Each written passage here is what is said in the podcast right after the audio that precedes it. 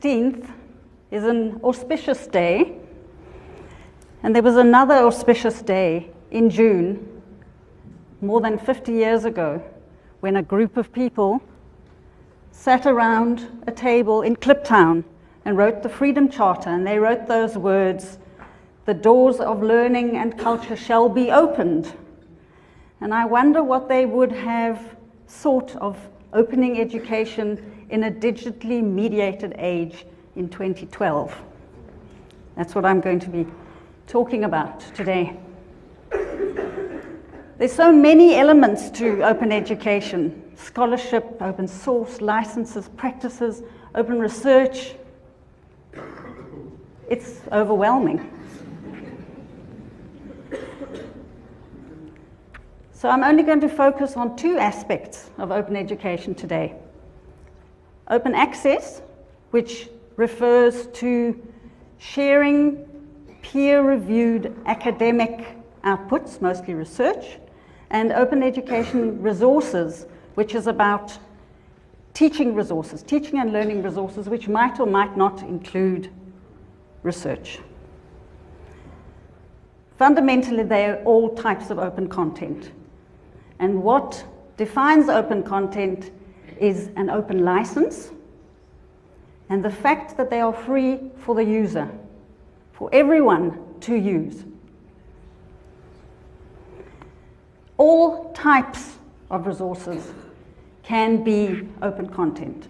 Books, study guides, lectures, TED Talks, such as the ones we're hearing today, textbooks, blogs, etc. And in some ways, there's nothing new about open content and open education. As far back as the 11th century, a seer who developed, um, uh, learned about the therapeutic uh, aspects of plants said, the labors of knowledge must have public benefit. She fought for this. And we all know that education is about sharing and about openness. It's not possible for education to happen or learning to happen without openness and sharing. So, what's changed? Why is it such an exciting and interesting opportunity today? There's one massive, disruptive, groundbreaking shift that has really moved us into the next era, and that's the internet. An infrastructure of networks and connectivity which has a center but does not depend on a center. Those nodes allow peer to peer connections. And on that infrastructure, which is like a railway line, there is the World Wide Web. And on that World Wide Web, there are at present 550 million websites, all of which offer something to education. And on those websites are files that can be shared and downloaded endlessly and freely. And that is a ground shifter for education. We often say here in South Africa, but we don't have connectivity. Well, actually, we do. A few years ago, there was very little in, in terms of connectivity to South Africa, and now there are pipes. This is a, a, a map for 2014. The connectivity is upon us. But perhaps even more important, we are in the top five countries in the world with, in terms of cell phone coverage.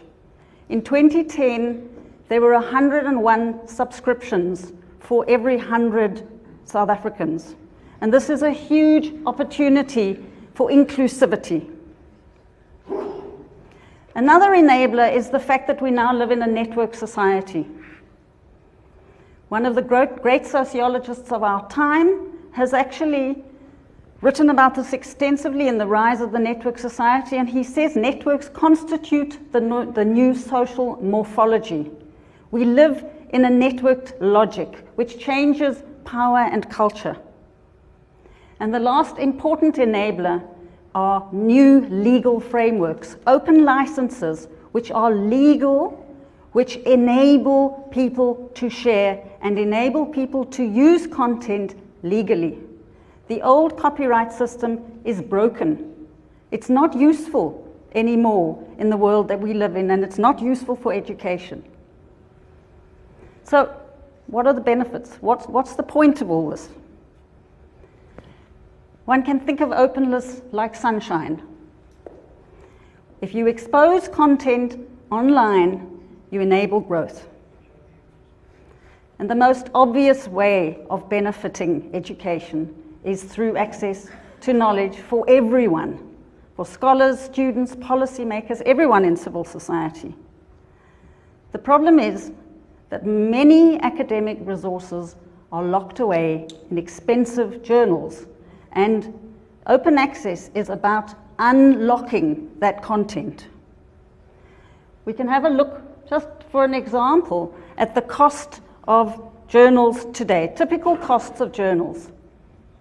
We look at chemistry, almost 4,000 US dollars for a title. The so called cheapest journal on that list, music, $300 times 8.4.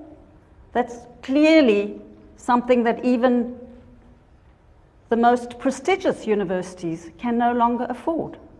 Harvard is saying that they cannot afford these journals any longer. Where does that leave us in South Africa? But having to embrace open content and open alternatives. And fortunately, there is a rise in open access journals. 30% of journals are now open access.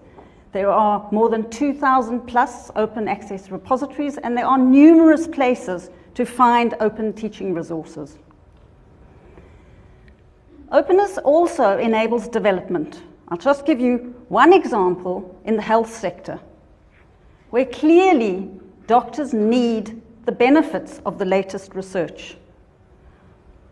And one case makes the point. A sleeping sickness test, a robust, scientifically sound test, was developed by scientists in Australia, and they decided to make that test available in an open access journal in the Public Library of Science. And by doing so, they saved lives. Open access really can save lives. Openness also enables participation. At the moment, we are consumers of knowledge from de developed countries. This map represents book publishing. It's quite shocking to see Africa as that little deflated balloon. One of the reasons book publishing is in that condition is not because we don't have anything to say, but because it's expensive and it's difficult. But as I mentioned, networked societies are more participatory, and those conventional north south relationships can be replaced with new kinds of relationships. A look at Wikipedia, which is the sixth most popular website in the world, shows that we are already participating in putting our content and our information online, as you can see from this representation, at least from Southern Africa and Northern Africa.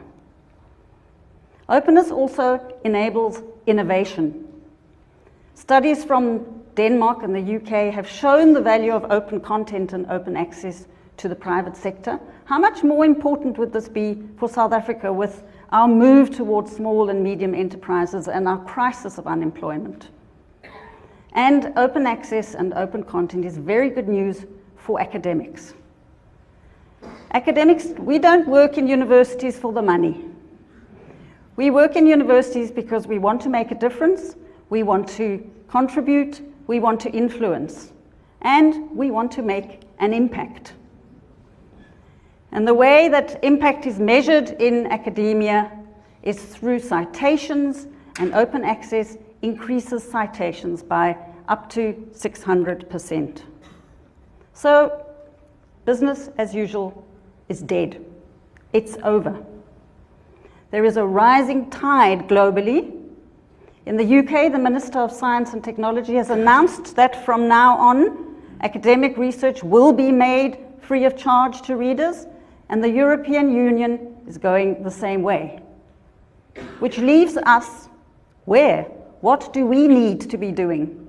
We all need to become open scholars and open educators. We have to engage with open education Critical literacies and information literacies are more important than they've ever been before. We should all be creating open resources. Every single one of us here, every single one of us listening has something to contribute. And we should all be finding open resources, learning how to find them, where to find them. We should be thinking about freeing the textbooks, creating open textbooks. I know the criticism is we don't have the technology. Well, if Uruguay can give every child in schools a laptop, why can't we give every child in school a, a tablet filled with resources? And lastly, we need to legislate for open content with public funds. If it's funded with public money, everyone has the right to access it. The Green Paper and the Distance Education Frameworks are already supporting open access. Our Minister of Science and Technology, Technology is aware that information and knowledge are valuable and generally not free online, and she says the Department of Science and Technology supports open access. But let's ensure that that is legislated and that that comes to pass in South Africa.